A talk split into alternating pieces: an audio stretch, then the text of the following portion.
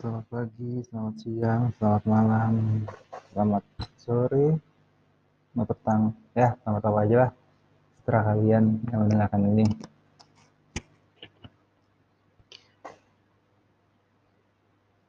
Bali ini gue bahas apa ya?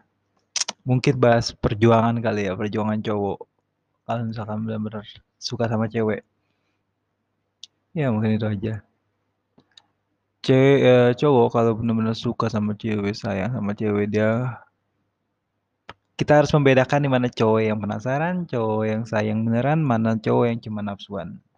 Oke, pembahasan kali ini itu aja, baru nemu nih hari ini. Boleh nih pembahasan ini. Gue pengen ngebongkar aja sebenarnya pengen cerita kalian ya, buka-buka yang pernah gue alamin juga. Gue kenapa gue bisa ngomong ini karena gue juga pelaku, jadi gue tahu cara-cara cowok yang suka beneran, cowok yang sangean, cowok yang penasaran doang. Kita dari ambil yang paling simpel yang penasaran. Kalau cowok penasaran sama cewek, itu dari cara dia ngechat sama cara dia berjuang. Kalau misalkan lu sering diajak jalan sama cowok yang uh, yang penasaran ini nih, sering diajak jalan, sering diajak nongkrong, sering diajak apa pun. Dan cowok yang penasaran itu ketika misalkan nembak cewek, misalkan gua contoh, misalkan gua nembak cowok, uh, gua nembak cewek nih misalkan, itu tuh kalau kita nunggu jawabannya ya udah gitu, maksudnya diterima ya syukur, nggak terima ya udah, kita karena udah, eh, udah berarti emang dia nggak suka sama kita gitu itu cowok yang penasaran biasa. Jadi kayak dia kayak ah coba gue deketin. Gimana nih uh, sifatnya? Dari sifatnya dulu misalkan sifatnya ini apa namanya cuek ah udah mundur. Karena kalau misalkan cowok yang benar-benar sayang atau cowok yang benar-benar pengen dapetin lu adalah ketika dia benar-benar berjuang tanpa peduli lu cuek tanpa peduli lu pemarah tanpa peduli lu betean bad moodan gitu dia akan terus berjuang dengan cara apa pun, dia akan mencoba menghibur lu malah. Merubah mood lu, merubah situasi, membuat lu ketawa, membuat lu yang tadinya marah jadi senyum. Itu justru cowok yang benar-benar sayang gitu dan tulus. Dan so, cowok yang sayang dan beneran tulus sama lu adalah walaupun dia udah ditolak berkali-kali sama lu, dia nggak pernah nyerah. Dia selalu berjuang. Tapi ada kalanya dia rehat. Dia mencari cara baru untuk mendekatkan lo lagi. Dia berpikir selama rehat itu dia berpikir ya mungkin dia rehat bisa dibilang dia punya cewek. Tapi ceweknya itu sebenarnya cuman batu loncatan. Batu loncatan dia uh, di sini adalah dia memikirkan cara gimana mendekatkan cewek yang beneran dia suka, beneran dia sayang, beneran yang ada di hatinya dia. Misalkan dia pacaran sama orang lain, dia kan tahu nih sifat cewek kan. Kalau kita eh, kalau si cowok tahu sifat cewek itu tuh kan kita ngambil dari garis besarnya. Beberapa cewek kan pasti melakukan hal kayak gini. Beberapa cewek kalau misalkan lagi marah pasti ngambil yang ini. Beberapa cewek kalau lagi bete pasti ngambil yang ini. Beberapa cewek kalau lagi cemburuan pasti ngelakuin ini. Itu tuh kita rangkum semuanya. Jadi ketika kita bisa mendapatkan wanita yang beneran kita sayang kita bisa mendapatkan wanita yang beneran kita cintai itu kita udah tahu caranya karena kita ketika cewek marah kita harus melakukan ini. Nah ini berhasil atau enggaknya ya sesuai karakter ceweknya. Memantapkan diri lah istilahnya, meyakinkan diri. Ini cewek beneran gue sayang sama dia. Ditolak berkali-kali, berjuang terus-terusan, ditolak terus-terusan, ditolak terus-terusan. Tapi dia nggak akan nyerah gitu kalau cewek, uh, cowok yang beneran sayang sama lu gitu. Dia nggak pernah kayak, ah kayaknya dia nggak suka sama gue. Justru kalau cowok yang beneran sayang itu akan merubah ketidaksukaan lu menjadi suka. Contoh, lu nggak suka sama cowok ini nih misalkan. Misalkan ini pendengar, misalkan pendengar ini cewek. Misalkan lu nggak suka sama gua. Contoh nih ya, lu nggak suka sama gua. Lu bilang gue jelek lah. Awal, ini first impression ya, awal kali ngeliat gitu. Lu ngeliat gue cowok jelek, cowok dekil, brengsek, bajingan. Tapi seiring bilangnya waktu, gua akan mendekatkan lu. Walaupun lu awalnya risih, nggak suka, nggak suka, nggak suka. Ngatain gue terus-terusan ngejauh ngejauh, tapi gue melakukan segala cara membuat lu nyaman dan membuat lu ngerasa, kayaknya dia boleh juga deh. Kayaknya penampilan fisik nggak menjadi masalah. Nah, itu cowok yang hebat kata gue. Merubah pandangan cewek terhadap cowok itu cowok yang paling hebat menurut gue. Karena gini, ketika lu nggak suka dari penampilan fisik, ketika lu nggak suka dari penampilan fisik, itu kan sebenarnya udah susah tuh. Udah nggak suka dari penampilan fisik, ah jelek ah, ah nggak ganteng ah, ah jerawatan ah, ah item ah, gitu misalkan. Gue nyari cowok yang putih, gue nyari cowok yang tinggi, gue nyari cowok yang mukanya bersih, gue nyari cowok yang terawat. Lu kalau kayak gitu terus, nggak akan maju hidup lu. Lu nggak akan maju gitu, hidup lu akan di situ-situ aja. Karena lu berusaha mencari yang sempurna terus-terusan. Coy, yang sempurna itu cuma milik Allah, milik Tuhan, milik Tuhan. Yang sempurna itu cuma milik Tuhan gitu. Kita manusia, kita nggak ada yang sempurna. Kita misalkan ngeliat cewek, wih cantik banget, pasti dia juga punya kekurangan. Atau mungkin pantatnya hitam, kita nggak tahu. Atau mungkin di lehernya ada bekas bacokan kan kita nggak tahu ya. Maksudnya apa namanya nggak ada yang sempurna gitu. Jadi ya udah lu nggak usah milih cewek atau lu milih cowok yang sempurna dan sesuai tipe lu gitu. Misalkan lu berhalu gitu kayak sekarang kan ya. Ini gue bukan ini ya bukan nyenggol ya. Cuman gue kadang suka sedih aja gitu ngeliat cewek-cewek yang terlalu ambisius terlalu fanatik gitu sama aku pengen banget punya pacar cowok-cowok ini boyband aku pengen banget cowok-cowok Korea.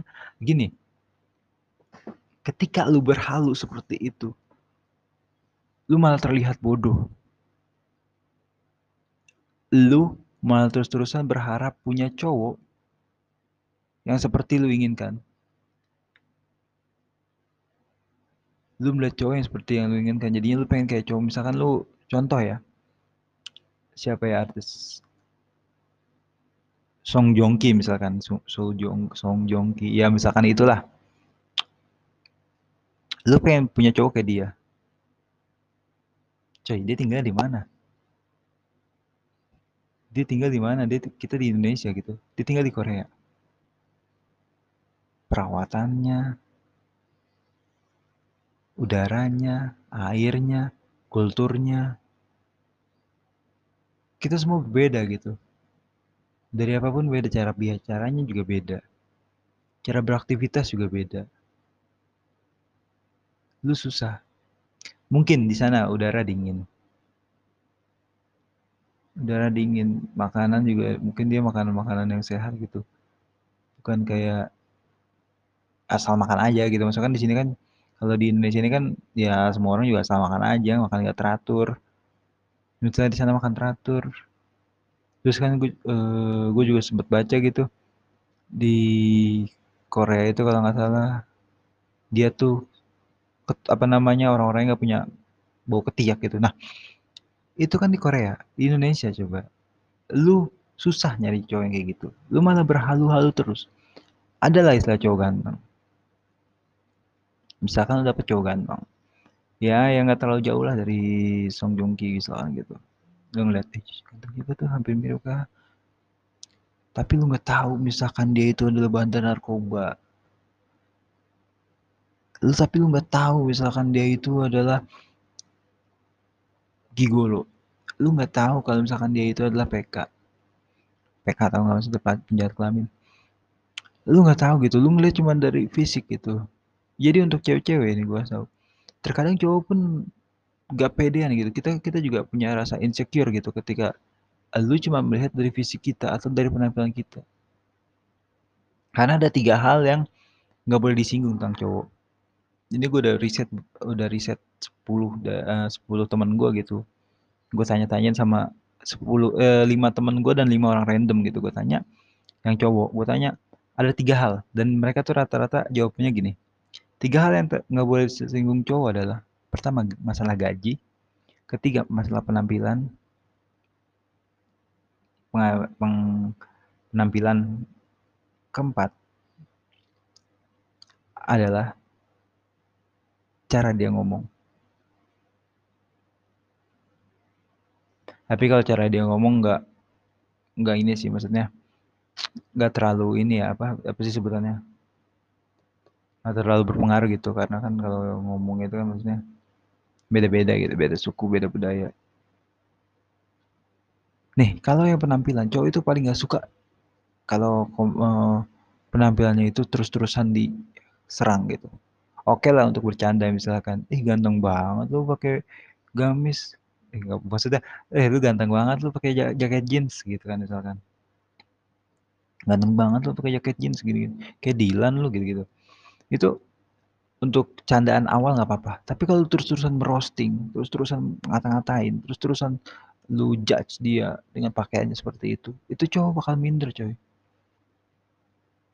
Misalkan dia pakai kacamata. Biasa dia nggak pakai kacamata dia pakai kacamata. Ya mungkin itu kacamata dia bertujuan untuk hal kayak misalkan anti radiasi anti ultraviolet kan bisa gitu. Dia pakai kacamata. Tapi lu komen ih dia pakai kacamata sekarang gaya apaan sih gitu so ganteng banget gitu gini itu malah cowok selanjutnya akan minder gitu akan turun. Dia tuh kayak ya kok padahal gue niatnya cuma pakai kacamata gini-gini kok gue dinilainya kayak gini-gini ya. Itu tuh malah bikin semangat kita mood kita tuh hancur kalau misalkan lu langsung komen gitu. Kalau masalah gaji juga masalah gaji tuh kita paling sensitif gitu. Masalah gaji itu kita paling sensitif. Lu ada gitu gue paling gak suka ketika kumpul. Atau contoh lah lu misalkan temen SMA lu temen SMP lu temen SD lu kumpul gitu reuni udah pada kerja. Langsung ngebahas gaji pamer-pameran harta gitu, gitu. gue kasih tahu sama lu. Lu kalau lu pamer harta pamer gaji lu gede lu malah buka celah buat diri lu sendiri nih gue kasih tahu sama lu. Lu malah buka celah untuk diri lu sendiri. Lu malah terlihat bodoh. Mungkin lu orang paling bodoh.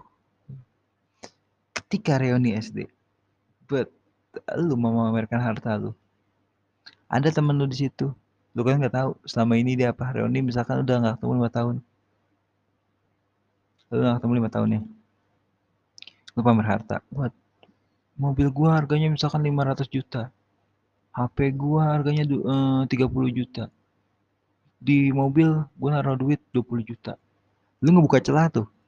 Lu nggak tahu kan? Siapa aja teman lu itu ada yang rampok di situ. Lu diikutin. Lu diikutin pas pulang bat abis lu. Maksud gua lu nggak usah pamer pamer hal yang sementara gitu. Duit bakal habis. Mobil nilainya bakal turun HP beberapa tahun juga akan turun juga nilainya. Jadi lu gak usah pamer ke kecuali lu ketika reunian membuka lowongan untuk teman-teman. Itu baru gue salut. Maksudnya lu jadi di HRD atau lu jadi direktur atau lu malah yang membuka usaha dan lu bilang eh gue butuh orang nih. Ini gue reunian sekalian uh, nanyain teman gue ada yang belum kerja mungkin ikut ikut sama gue yuk nah itu gue pesalut sama orang kayak gitu mah malah gue mungkin gue akan berterima kasih banget sama dia udah ngebantu temen-temennya gitu bukan yang pamer harta pamer kekayaan pamer prestasi enggak lu malah terlihat bodoh menurut gua kalau lu pamer semuanya itu. Lu malah terlihat lemah, lu gampang diserang. Lu punya celah, lu ngebuka celah buat diri lu sendiri. Jadi ya udahlah hidup ini malu bawa santai aja. Gaji kecil bawa enak aja. Semuanya juga inian apa namanya? Berjalan lancar. Kalau bawa enak, kalau bawa santai. Gaji lu kecil misalkan. Contoh gaji lu satu juta lima ratus ini contoh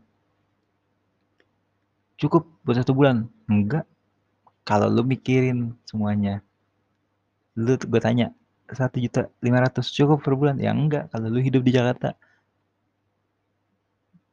dan lu banyak kemauan itu nggak akan cukup tapi nih gue kasih tau triknya tapi satu juta lima ratus cukup buat lu sebulan dan lu hidup di Jakarta itu udah cukup banget Nih.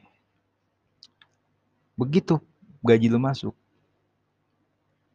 Lu bikin buku lu sendiri. Nih, pemasukan adalah Rp1.500.000. Hal yang perlu yang perlu banget gitu lu lakuin, lu catat di situ. Misalkan kayak contoh bayar listrik, misalkan contoh, lu biasanya per bulan tuh bayar listrik misalkan berapa? Dua eh, 300 misalkan, 300-an lah, 350, eee, 350, dah. Rp1.500.000 lu kurang, eee, Rp1.500.000 lu kurang 350 tuh. Habis itu misalkan apa lagi? Lu butuh apa lagi, yang paling penting dulu, lu lu keluarin duit lu untuk yang hal yang paling penting dulu. Atau contoh misalkan bayar kosan tuh misalkan contoh.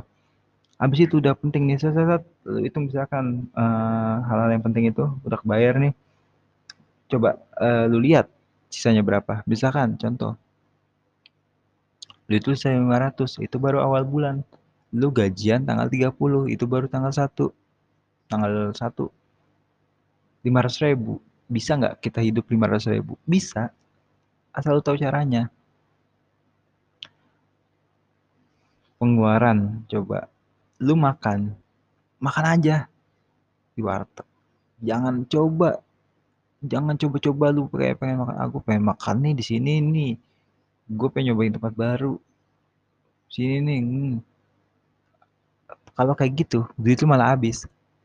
Lu cari, lu tanya temen lu, lu tanya warga sekitar, lu jalan-jalan, lu tanya warteg paling murah, tempat makan paling murah di mana, misalkan Rp10.000 atau Rp8.000, Rp7.000 itu udah bisa dapet nasi sama air misalkan. Rp7.000 atau Rp8.000. Lu beli. Lu beli yang kayak gitu. Rokok. Rokok lu batas-batasin. Ini, ini trik gua nih. Satu batang rokok nih misalkan, eee, satu batang rokok. Di ujung lu lu lu kasih spidol atau enggak lu kasih pulpen atau kasih pensil, lu garisin. Nah, ketika rokok itu udah itu garis, rokoknya lu matiin, lu jadiin puntung. Nah, lu makan siang, lu kasih garis lagi di mana nih lu pengen ngerokok. Kayak gitu. Itu untuk menghemat lu pengeluaran gitu. Karena kita juga harus tahu gitu gaji kita kecil. Itu, yang kalau misalkan ngerokok. Itu kalau yang nggak ngerokok mah justru masa-masa tabungan kan, tabungan. Dan lu harus juga harus sering-sering sedekah, coy. Sumpah, manfaatnya itu banyak banget ketika lu sedekah, ketika lu susah ada yang bakal bantu, ketika lu lagi butuh ada yang nolongin lu. Sedekah itu manfaatnya luas gitu. Kalau emang lu ngerasa ketika lu sering sedekah nggak kok nggak ada resp nggak ada timbal balik sih ini, nggak ada yang baik sama gua, ya di dunia nggak nggak ada timbal baliknya, tapi di akhirat itu tuh kebaikan lu udah dihitung. Udah jadi amal itu kebaikan lu tuh. Lu lu sedekah tiap hari ngeliat orang, lu kasih makan, lu kasih uang atau lu kasih buah kayak apa kek. Karena gini mungkin Rp10.000 itu terlihat kecil untuk kita. Tapi untuk beberapa orang itu sangat besar. Rp10.000 itu udah bisa buat makan, udah bisa buat beli minum. Rp10.000 itu udah bisa buat beli angkot buat pulang dari sini. Rp10.000 itu udah bisa buat beli bensin. Rp10.000 itu bisa buat cukur rambut. Lu cukur rambut, lu bilang ada duit Rp10.000, lu bilang ke abangnya, "Bang, saya baru bisa bantu tenaga nih, sisanya saya bantu tenaga ya, saya bisa bayar segini." Dan lu juga harus berani ngomong. Lu harus berani ngomong, jangan lu diem aja, lu nggak punya apa-apa lu diem. Lu harus berani ngomong, lu deketin banyak orang. Lu deketin aja banyak orang, lu nongkrong, lu deketin banyak orang, lu ajak ngobrol, jangan lu takut gitu. Ini gua kasih tahu ilmu jalanan yang gua dapat adalah ketika gua nongkrong. Gua nongkrong, gua kumpul sama orang. Gua ngobrol, gua ajak ngobrol, gua ambil ilmunya. Kayak contoh, misalkan lu di satu coffee shop atau lu satu kafe atau resto gitulah.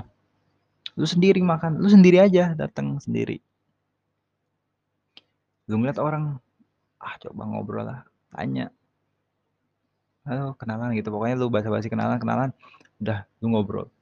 Terus kerja apa pas eee, kalau udah mulai lama ngobrol tanya dia kerja apa. Misalkan dia bilang, "Iya nih, eee, gua bisnis." "Bisnis apa?" "Bisnis showroom mobil," misalkan showroom mobil. "Oh, lu pertama kali mulai bisnis gimana?" lu tanya, lu korek semuanya. Ketika dia mulai bisnis gimana modalnya dia, gimana usahanya dia, pas lagi jatuh gimana. Lu korek terus, ketika lu dapet, lu ambil tuh ilmunya. Gue bilang itu adalah ilmu jalanan. Gue bisa bilang gue adalah pencuri, tak? Gue adalah pencuri ilmu orang lain. Gue ajak ngobrol orang lain, dapet ilmu itu susah kita dapetin. Pengalaman hidup orang lain itu kita nggak akan ngalamin. Karena setiap orang punya pengalaman pribadi masing-masing gitu.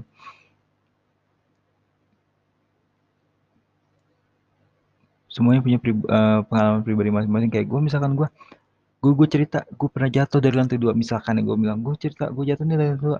Emang lu pasti ngalamin? Enggak juga kan. Jadi setiap orang itu punya cerita yang masing-masing. Dan kalau misalkan lu dikasih saran sama temen lu, lu dikasih masukan sama temen lu, jangan lu telan mentah-mentah, jangan lu buang mentah-mentah, tapi lu saring karena setiap orang caranya beda. Kayak misalkan gua, gua mencoba menyelesaikan masalah dengan cara ini.